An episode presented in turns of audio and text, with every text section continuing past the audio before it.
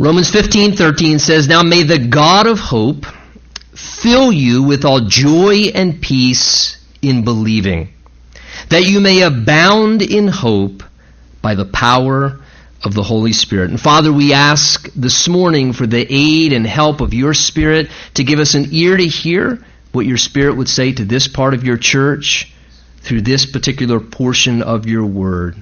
Lord, cause it to be inspired, to be powerful, and to speak to our hearts what's profitable that would help us to know that we heard your voice saying something to us this morning. Speak to us now, Lord. You know what we need and what we're asking.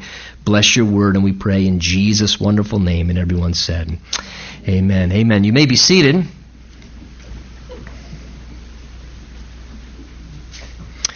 You know, is it possible this morning that perhaps something you are facing has you a bit troubled?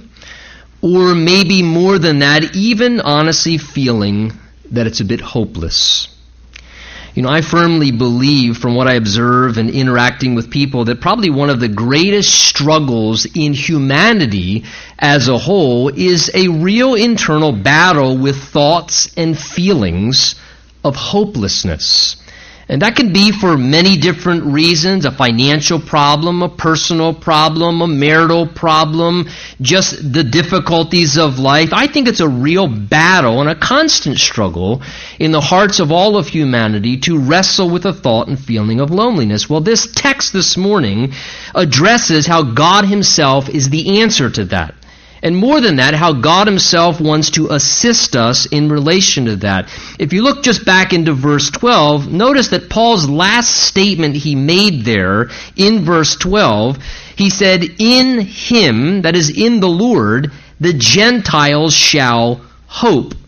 Now, as Paul's quoting a scripture there, it's as he quotes that scripture passage, the Spirit of God triggers his mind to be flooded with thoughts of how God wants to instill hope into the lives of those who believe in his son Jesus Christ, leading then into verse 13, this sort of brief prayer that we get Paul now giving to us in verse 13 here, which sort of shows us how it's the Word of God that prompts responsive prayer from the heart of one of his followers. As Paul quotes a scripture, it's the Word of God that he quotes in verse 12 that prompts him now to pray in the next breath in verse 13. Now, after a time of lengthy spiritual instruction, as Paul spoke about how to experience salvation and now recently how to practically live the Christian life, he now transitions into intercession. And I think these two should always go together, just like two legs instruction and intercession. Because you can know a whole lot of information, but if there's no inspiration and power of God's Spirit to live out those things, there's something missing.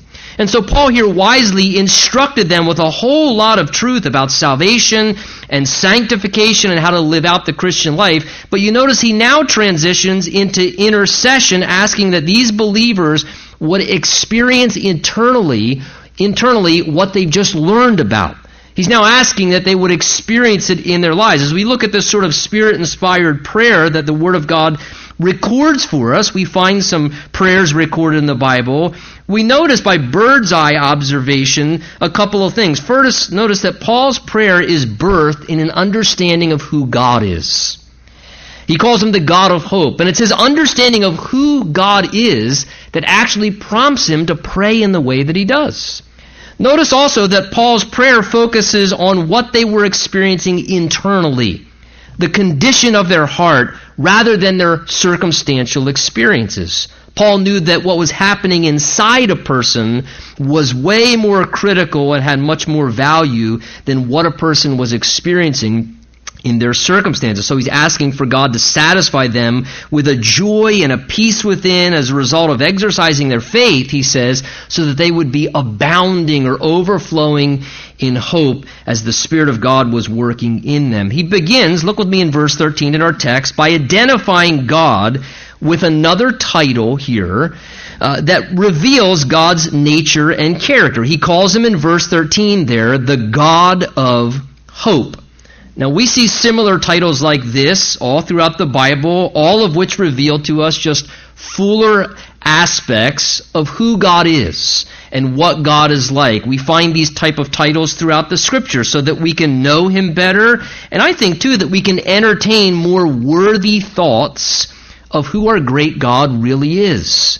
For example, let me give to you a few of them. I jotted them down here. Psalm 31 calls him the God of truth, which means that there's absolutely no error in any of God's ways. There's never error in any of God's word or error in any of God's works. He's always right. He's always righteous in what he does, in all his dealings. Psalm 59 calls him the God of mercy the God of mercy, which means God is a God who kindly restrains the full brunt of what we all really do deserve in each of our lives. That He's a God of mercy, that without reacting harshly in what we could be enduring, He restrains the full brunt of what we often deserve. Romans 15 calls Him the God of patience, which means that He graciously bears up under the pressure of man's errors and our offenses against him as a holy God. And rather than re- reacting in a wrong or, or a harsh way, God is very patient and forbearing. 2 Corinthians 1 calls him the God of comfort, which means he's a God who compassionately consoles people who are struggling and going through hard times, and he assures them in the midst of that that he is a God who wants to be with them and help them through their hardships. 2 Corinthians 13 calls him the God of love, which means that he is a God that is full of love with no conditions. On that love, we're extending that love, and he's committed to what's best for each of us, no matter what it requires on his end. Jesus Christ is the greatest demonstration of that, what it costs God. And 1 Peter 5 also calls him the God of all grace. The God of all grace. No matter how much grace you need, no matter what kind of grace you need, He's the God of all grace who gives favor and assistance that we need to endure whatever we're enduring, to accomplish whatever we need to accomplish, whether it's physical grace or emotional grace or spiritual grace or the grace of having mercy and forgiveness when we failed. He's the God of all grace. And now here in our text, verse 13, another title the Spirit gives to us is we're told that He is the God of hope. The God of hope. Now let's talk about that word hope for a minute. The world's mentality, when they hear the word hope, or if you look at it as it's defined in the dictionary, the worldly definition of hope is defined as sort of a, a wishful thinking. Uh, for example, you know, I, I, I hope that my husband says yes, that we can go out to eat after lunch today. Or I, I hope that this will happen, or I, I sure hope that that doesn't happen. The idea is it's a wishful thinking that's not marked by certainty, but we're, we're wishing and hoping that something happens or hoping that something maybe won't happen. Now, the biblical concept of hope is something very different. That idea of hope is marked by the absence of certainty. It's an unsure wishing that something happens. In contrast, biblical or Christian hope infers a confident assurance that something is absolutely going to come to pass because God said it would and because God has the power to perform it, regardless of circumstances or who is involved. So, hope from a scriptural standpoint, when the Bible uses the word hope, means the absolute expectation of good. It means a certain confidence that a good thing is ultimately going to come to pass. It's a hope that conveys an assurance that something better will indeed come around the corner. So here the Bible speaks now of God, notice, as the God of hope. We understand what this hope is, but the Bible calls him the God of hope, which indicates a few things. Certainly, first of all, it indicates how God is the origin of supplying hope internally in the souls of human beings. You know, human beings by nature, living in this fallen world with a fallen condition, we're inclined naturally towards feelings and thoughts of hopefulness, of hopelessness. In fact, Ephesians chapter 2 says that those who have no hope are those without God in the world. So if a life is without God, the Bible says that life will automatically be prone to hopelessness. The wonderful thing is, is that God wants to have relationship with everybody and God can instill hope into a hopeless heart condition as a result of coming into a relationship with his son Jesus Christ. There is then hope that can be experienced as a result of relationship with Christ. God instills hope. He gives a hope that was no, not there previously. The Bible says for the Christian that we have the hope of eternal life. Titus says that we are looking for a blessed hope that is the glorious appearing of our great God and Savior Jesus Christ, coming back to this earth, resolving the chaos and insanity that's going on, and bringing us home to be with the Lord in heaven that we might escape from this earth. So when a person is utterly hopeless, the wonderful thing is God can change that because God is the very origin of where hope arises and God can instill hope into a heart. It also speaks of us that God is the God of hope. I think, secondly, that he's the God of hope in the sense that God is the object of hope. In other words, God offers each person something, or should I say more, someone that's reliable to hope in. God is an object of hope. God provides to us someone to actually hope in. Maybe today you feel like there's nothing left to hope in anymore. There's just nothing left to hope in. There's nothing in my life to hope in. There's nothing in this country to hope in. Listen, there is still. It's God. It's God. When you read the Psalms, the psalmist in Psalm 42 repeatedly says to a depressed, discouraged follower of the Lord, almost as a reminder, hey, why are you down? Because hope in God.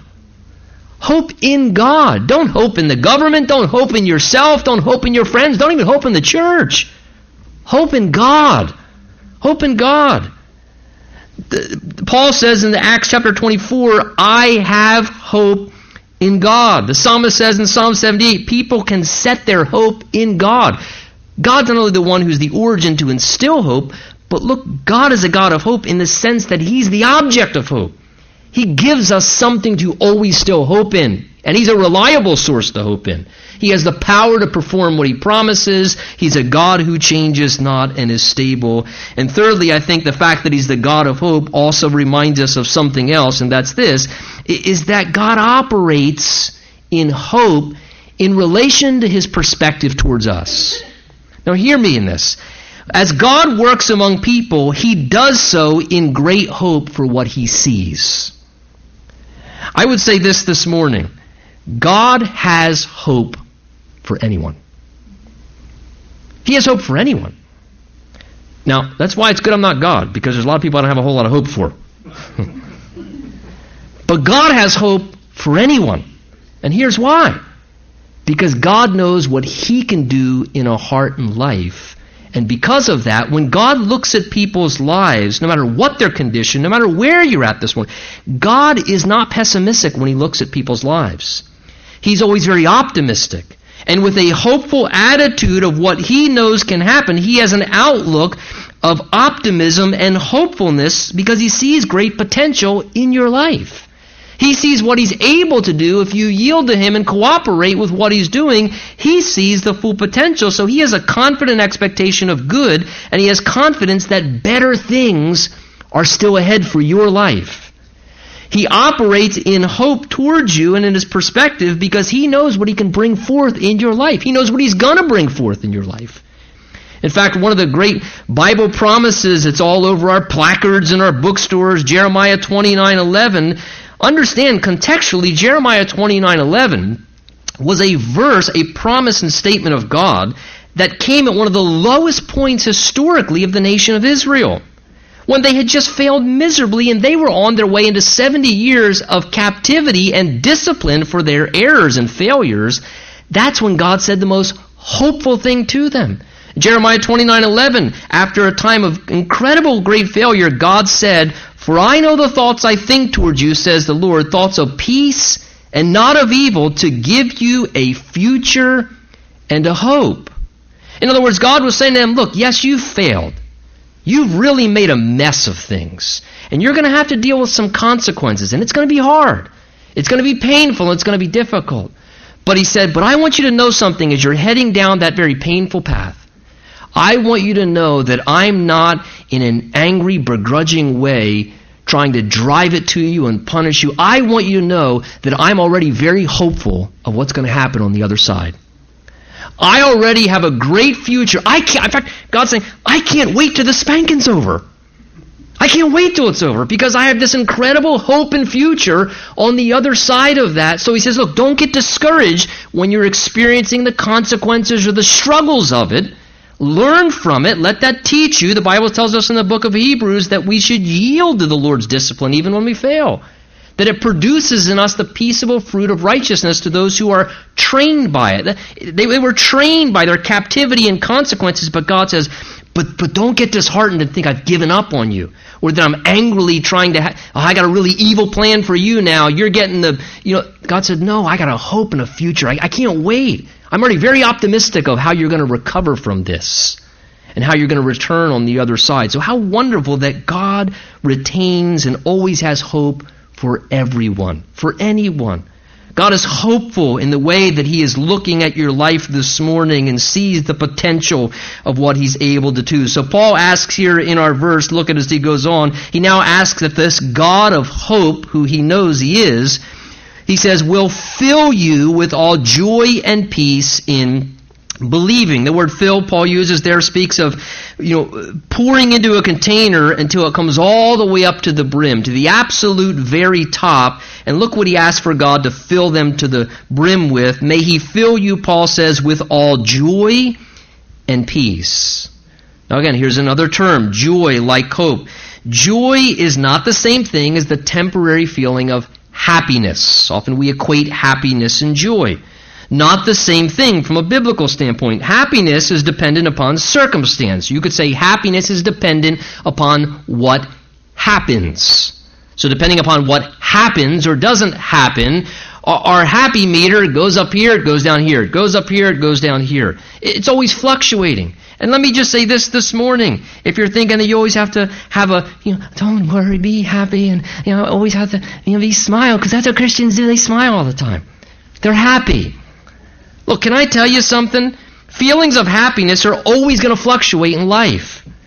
Because life has its ups and its downs. Life has incredible mountain peaks and wonderful occasions, and it has some really low valleys and some really rotten, hard, difficult things that happen. So your happiness meter, it's going to shoot through the roof, and then it's going to bottom out. But joy is something different because it's rooted in spiritual experience with God in the depths of a soul. Joy is something different. It's a deep inward sense of pleasure and fulfillment that remains with a person.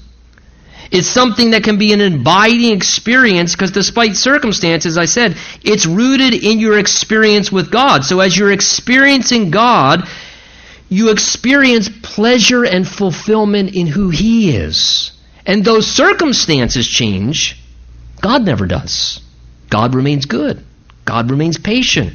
God remains powerful.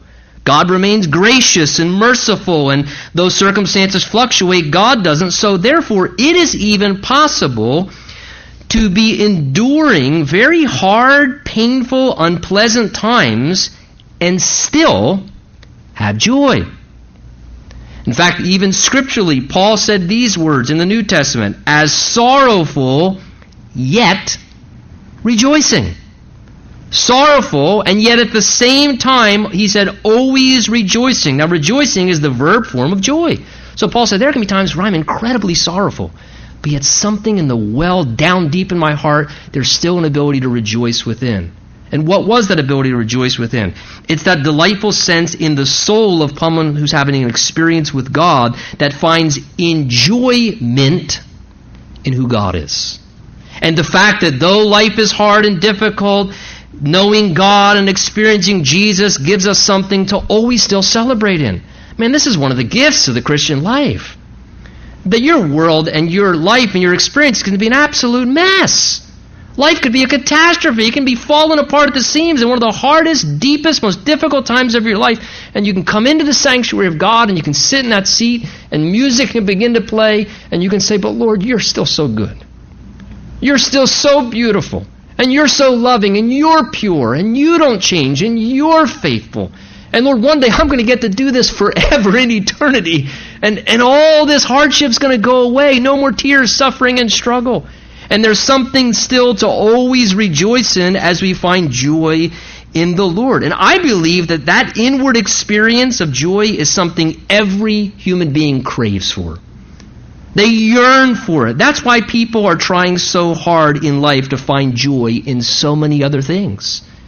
That's why people are striving to find joy in success or more money or some form of pleasure or you know some position or some relationship or some achievement or pursuit because people are prone to think that they can discover joy like happiness in circumstantial experiences when the reality is, quite honestly, there are many people on this planet who have their hands full and their hearts are really empty.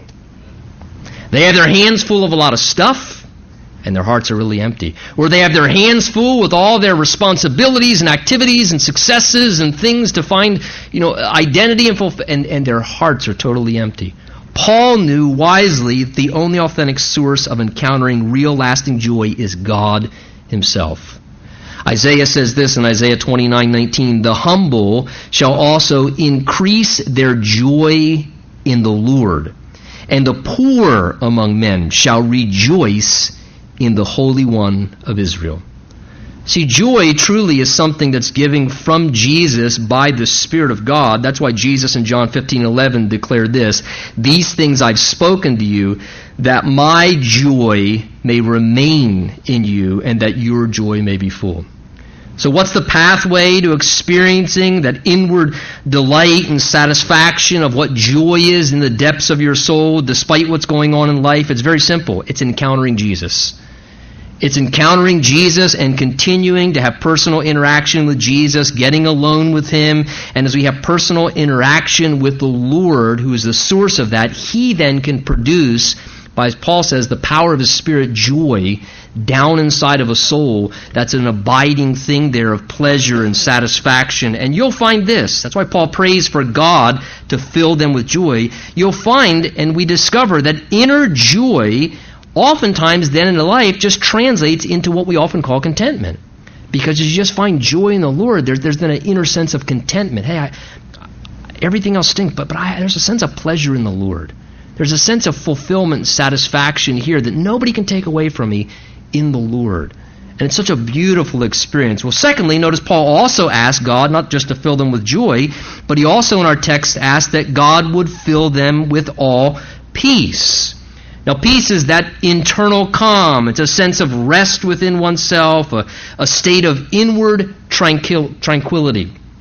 The idea being that, that it's freedom from what we might call restlessness. It's the freedom from being all worked up in your thoughts and in your feelings. It's the freedom from inward agitation. It describes being undisturbed or untroubled on the inside. And when a person's experiencing peace, the idea is there's a sense of all is well. Yes, but, but, but all is well. All is well. That's the idea of experiencing peace in the inward man. It's that inward assurance that despite what's happening outwardly, everything's okay. And when a person is experiencing the peace of God in their life, there's an awareness that there's not really a deep need to get all worried and anxious, though there's the temptation to do it. There's a sense when peace is there, I don't need to worry and I don't need to struggle and fight and be, you know, uh, entering into conflict because there's a sense that, that God's put a peace there. And it's a beautiful, glorious part of the experience of God's Spirit in the life of a person as He deposits His peace there. And can I say that? Who, who in their right mind does not want to experience peace within themselves? Who in their right mind does not want inward calm and a sense of rest and an absence on the inside of being agitated and restless? Every human soul is yearning for peace, and that's why so many people, again, are searching for peace in all kinds of empty pursuits, whether it's abusing a substance to try and give themselves temporary peace, or whether it's going down all the avenues this life presents, all of which ultimately do what? They leave people empty and disappointed. And so people will pursue peace, will chase peace in that, will follow peace in this, and we continually find ourselves disappointed. I think this is one of the greatest deceptions of the unsaved life. And I know because I lived that life for almost 18 years. One of the greatest deceptions of the unsaved life is you're searching for peace and all kinds of things, and it's like running around a mouse maze. Is it not? Well, maybe around this corner. Well, I, I know what I, I, know. So maybe it's around the, no, it's not that one. You see, you back out and you, and you, try this, and you back out, and then you go try that, and you back out, and, and, and you're just running through a maze looking for peace and always disappointed as you keep hitting the roadblock and not discovering it. And I'll tell you this as a Christian, I think that's the error as believers that we make sometimes too, is that we, we enter back into the maze. We enter back into the maze. We're crazy enough and forgetfulness. We go back into the maze sometime looking for peace, even as a Christian, trying to find it in this pursuit or that pursuit. And, and complete and lasting peace can only be found, Paul saying, in God, from God. That's the only place lasting peace as we make peace with God regarding our sinful condition and the sense of restlessness goes away when we're not right with God. Once we accept Jesus, we make peace with God. And then more than that, as we continue to experience the peace of God that He supplies, again, how? Through Jesus and by the Spirit. Again, the words of Jesus in relation to peace. John 14, 27, Jesus said, Peace I leave with you. My peace I give to you. Not as the world do I give to you. Let not your heart be troubled, neither let it be afraid. So as we encounter Jesus, as we live obediently to Jesus, the reward of that is He then blesses us with a supernatural peace in the depth of our soul. And understanding not what or where, but who peace comes from, that's why Paul here asks God to fill them with peace in the depth of their soul, that they could become settled and sort of give up the ongoing battle and fight in the inward man. And again, just like joy translates into contentment, inward peace translates into a settled and a stable mind and heart. And I think so many times there's instability and, and, and, and it's peace. When God brings peace into the soul of a human being, they become stable. They become settled in their mind and settled and stable in their hearts and even in their circumstances. Well, next, notice Paul then identifies in our verse here the human doorway whereby this joy and peace from God can enter into our souls. What's the doorway? I want some more joy. I need some more peace. Well, how's the doorway to, to flying it open to get it in there? Well, Paul gives the human doorway. He says, May God fill you, look at the text, with joy and peace, he says, in believing. In other words, the idea there is when or while you're believing. That word believing Paul uses there is not intellectual assent to something like a fact. The word believing he's using there means to consider something so true that you fully rely or rest upon it. Here's what Paul's indicating when he tags in there that little term the Holy Spirit gives to him May God fill you with joy and peace in believing. What he's trying to say to us is that joy and peace is the supernatural benefit that happens amongst the realm of belief. That as I choose to believe God, as I choose to believe in His Word, as I choose to exercise my faith, it's through that that we open our hearts up to then allow God to begin to fill us with His joy and with His peace. It's through believing Him and trusting Him. Our one simple responsibility in the relationship is just to believe. It's to trust. It's to depend and rely upon the Lord for who He is and what He says. In the spiritual life, we have to remember it's believing that becomes the pathway to receiving the gifts of God spiritually. That's the pattern that God has established. It's in the realm of deciding to exercise our faith that we create a pathway, if you would, a doorway for the Lord to then send His peace and to send His joy into the depths of our souls. For example, in salvation.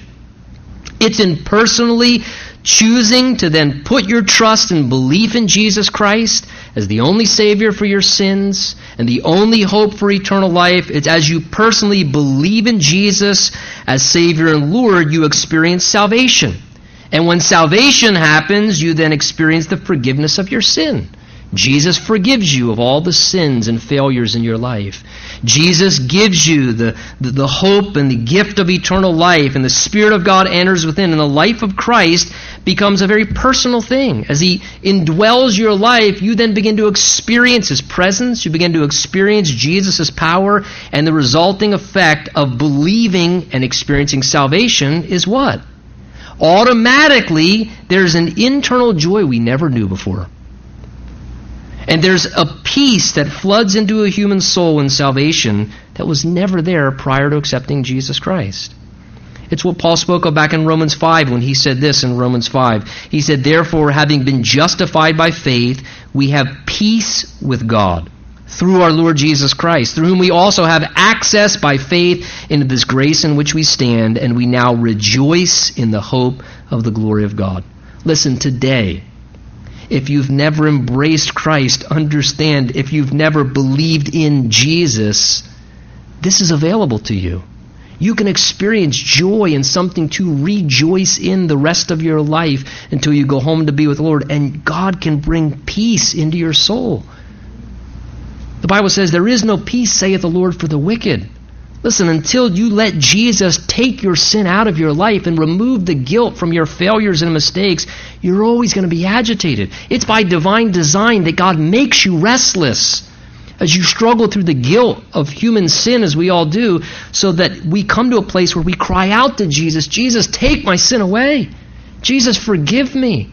Jesus, I surrender, take over, that then he can then flood your soul with that joy and peace as you believe in him. But then beyond that, as a Christian, it's in continually believing, as we continue to believe who God is and what his word declares, we open our lives up to experience greater measures of the joy of the Lord, greater measures of the peace of God as we're navigating life decisions, enduring difficulties, facing temptations. As a result of believing in the Lord, we find joy and peace will flood into our soul experientially. Isaiah spoke of this in Isaiah 26 3, where he said this You will keep in perfect peace him whose mind is stayed upon you because he trusts in you. See what Isaiah said? Lord, I can't keep myself at peace. I, this, this situation is making me so agitated, and, and, and that's what happens. But he says, But God, you can keep people in peace who can't keep themselves peaceful. And how does it happen? Same way the Holy Spirit reiterates, whose mind is stayed on you, who trusts in you. As we just trust in you and keep our mind on you, he says, God, you keep us peaceful. You flood our soul with that peace that we can't produce ourselves. Now, I've discovered in my own life and walk with the Lord that oftentimes a lack of joy and peace in a believer's life is due to a lack of believing. Isn't it quite interesting? As Christians, we call ourselves believers. We're believers. And I find so many times in the Christian life, a lack of joy and peace in a believer's life is due to a lack of believing. It can be boiled down to that. Perhaps we're just not trusting the Lord in relation to something that we're facing. So we disturb our peace and, you know, pull out the joy that was in the depth of our soul. Or maybe we're not believing that Jesus is just sufficient, that He is enough, that His grace is sufficient, and that He has the power to handle our situation. Or sometimes we're not believing God's Word is worthy to be obeyed. So because we don't think God's Word is worthy of obeyed, we don't believe God's word and obey God's word when it's hard, and we compromise and we disrupt our peace.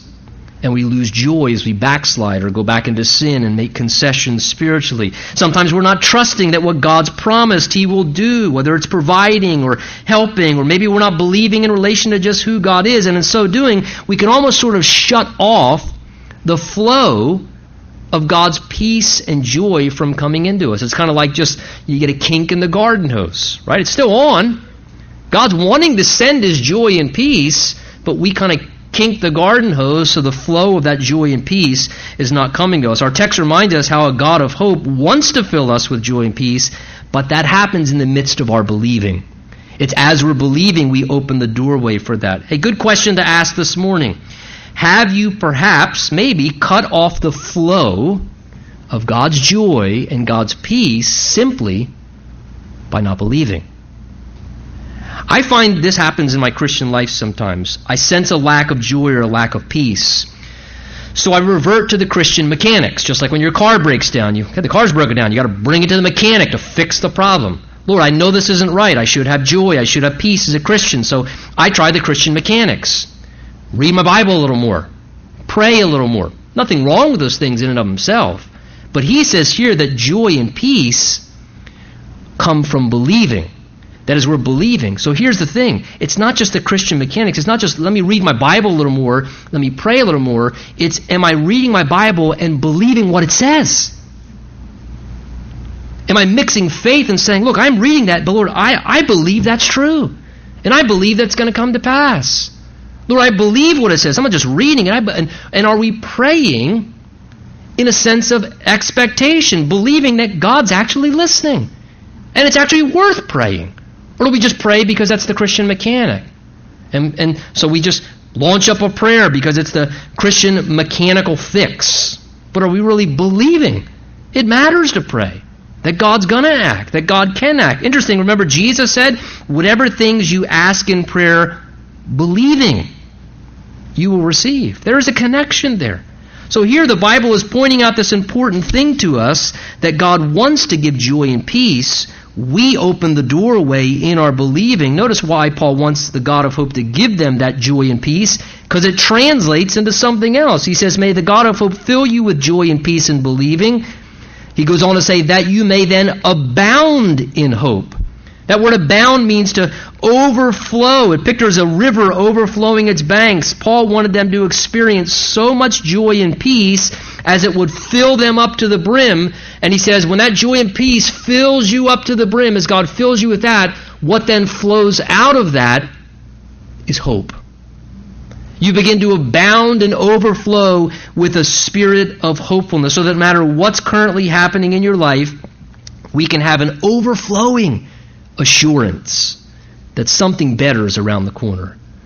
That as we face things, we can have an overflowing expectation. There are still good things ahead and, and something better is going to come. Apparently, it seems the Bible is showing us that a heart filled with joy and peace results in a spirit of hopefulness as God makes us abound with hopefulness as the result. It's almost like a, like a spiritual recipe. As, as we keep on believing, we open the door of opportunity for God's joy and peace to be flooded into our souls. And as God's mixing in joy and mixing in peace, and it's filling us up with joy and peace, that the end result is joy begins to rise like a cake in the oven. Joy begins to just, or excuse me, hope begins to just rise up within our lives, and we become hopeful. And there, a spirit of hopefulness begins to take over us so that even when times are hard, we can still be hopeful that something better is around the corner for us because we know who our God is. It's like the psalmist said in Psalm 27, where he said, I would have lost heart unless I had believed that I would see the goodness of the Lord in the land of the living. And even when we're going through times where there are heavy pressures upon us, we can confidently be hopeful that God is still working within us. Something good within us, even amidst the pressures. Paul said back in Romans 5, we also glory in tribulations, knowing that tribulation produces perseverance. Perseverance develops character, and character, he says, gives hope. And he says, God's hope, that'll never disappoint. It'll never disappoint. It's the one hope that is guaranteed. So even if we're hurting or going through hard times, we even hold on as that joy and peace within us is there, that there's a joyful, hopeful expectation of, you know what, and after all this, man, I got heaven on the other side. So if I can't find anything here, I can't see how God's doing something good in me amidst this, and I can't be hopeful that, Lord, this is hard, but I know that you're working in me and you're shaping my character even if I can't manage to muster that up, the Bible says that we can always still have hope in the glory of God. That we can realize this life isn't it. There is something beyond this, something on the other side. Would you agree? Our world and the current days we're living in is a breeding ground for hopelessness. It's a breeding ground for hopelessness. If all we have to experience is this life on this earth, that's going to cause anybody to be hopeless. If all a person has and can find is relying on themselves for everything they face in this life, that's going to cause depression and hopelessness for anybody. If, if all a person does is live independent of God, no matter what they pursue, how talented they are, and how successful they are, if a person lives independent of God, it will always end in hopelessness. But the Bible's saying here that God wants to and is able to instill hope into our lives. That as the God of hope, He wants to deposit so much joy, so much peace, so that we never become hopeless, but instead we will be abounding, overflowing with hope. And why would God want a Christian to be abounding, overflowing, spilling over in their banks with hope to help a very hopeless world? With a lot of hopeless people. So he wants hope not just for my sake to be within me, but to abound that I can extend hope to an empty, hopeless world. Notice the last thing Paul says in verse 13 here, and this is critical. He says, Now may the God of hope fill you with all joy and peace in believing that you may abound in hope, key term, by the power of the Holy Spirit. The last thing that Paul points out is showing us that our need is for supernatural help from God to experience those things. That they don't come naturally. They come supernaturally by the power of the Holy Spirit. This reveals to us that though we can't create joy and peace and hope within ourselves, the Holy Spirit can produce those things within us by His power. That word power that Paul uses there, dunamis, it refers to a strong, miraculous power that overcomes any resistance and that is able to affect dynamic changes, like when a stick of dynamite blows off in, a, in the midst of a, an area. We have to remember the Christian life, ladies and gentlemen, and all of its experience is a supernatural life. It's a supernatural life. Let us not become so accustomed to reading our Bible and you know the Christian dynamics that we start to think that the, the, the Trinity is the Father, Son, and Holy Scripture. It's the Father, Son, and Holy Spirit. And it's by the power of the Holy Spirit that we experience everything in the Christian life. It's not by self resolve or human determination or personal efforts to improve. I can't conjure up within myself the fruit of the Spirit. I'm a jerk. It doesn't work. Yeah, that's my wife. It just doesn't work. I just can't get more loving and be more peaceful. You know, I can't act more optimistic in my outlook. It, it, it's not by God's design. It's the Spirit's power that produces within us what God's Word intends for us. I guess the best way to illustrate that is sort of the difference between a rowboat or a power speedboat. They're both trying to get to a destination, but a rowboat requires human effort. A power speedboat is relying upon an alternate source of power to propel it forward into what it's trying to accomplish. And the inward experiences that God intends for us cannot come, hear me, by straining at the oars. It's not going to come by straining at the oars and human effort. And it's intended to come by the power of God's Spirit. It's almost good to ask ourselves on occasion, is your Christian life, is it like, is it like rowing? Or is it flowing by the power of the Holy Spirit, doing something inside of you as you abide in Jesus and the sap of God's Spirit flows into your life to empower you to experience what you can't produce for yourself. He says, Yes, God wants to give you joy. God wants to give you peace. God wants to give you hope. Great, I'm going to try and be more peaceful. I'm going to try and be more joyful. I'm going to try and get more hopeful and optimistic. And, and, and, and Paul says here, that's never going to work. You know, that's why Paul's praying here. He says changes happen, hearts and attitudes and minds can change. But Paul understood God has to work these things in. That's why Paul's praying. Paul's praying here because perhaps, like me, sometimes you're trying to experience what God says in His Word about the Christian life by your own power. And Paul would say, No, no, no, no, no. Paul would say, May the God of hope fill you with all joy and peace in believing by the power of the Holy Spirit. As the Spirit is working in you. Ephesians 3 says that God is able to do exceedingly abundantly above all we ask or think according to the power that works in us. His power working in us. Hey, this morning, do you sense a lack of joy or peace in your heart currently? God can supply that by His power working in you, producing peace that you can't produce for yourself. Producing His joy in you, producing hope in you. This morning, are you struggling with a sense of hopefulness? Let God help you overcome that by His power working in your life. Maybe you even feel somewhat frustrated or hopeless regarding your inward condition, and you've resolved nothing's ever going to change. I'm just always going to be like this. Listen, can I ask you this morning to please not forget power belongs to God, and the Bible we read says that with God nothing is impossible. Inward change can still happen in your life. Here's how it's going to happen in believing by the power of the Holy Spirit. By the power of the Holy Spirit. This morning, let me leave you with this thought. Are you experiencing the power of the Holy Spirit in your life today? Are you experiencing the power, or are you tired of rowing at the oars? If that's the case, why not just humbly admit as we conclude our service this morning and turn to the Lord and worship, Lord, I, I know what my need is down in here. And I know what the struggle is down in here, but I believe that you can help still. And so, Lord, please, would you work in me? Would you produce in me, by the power of your Spirit, what I can't do for myself and give God a chance to work. Amen? Let's stand together.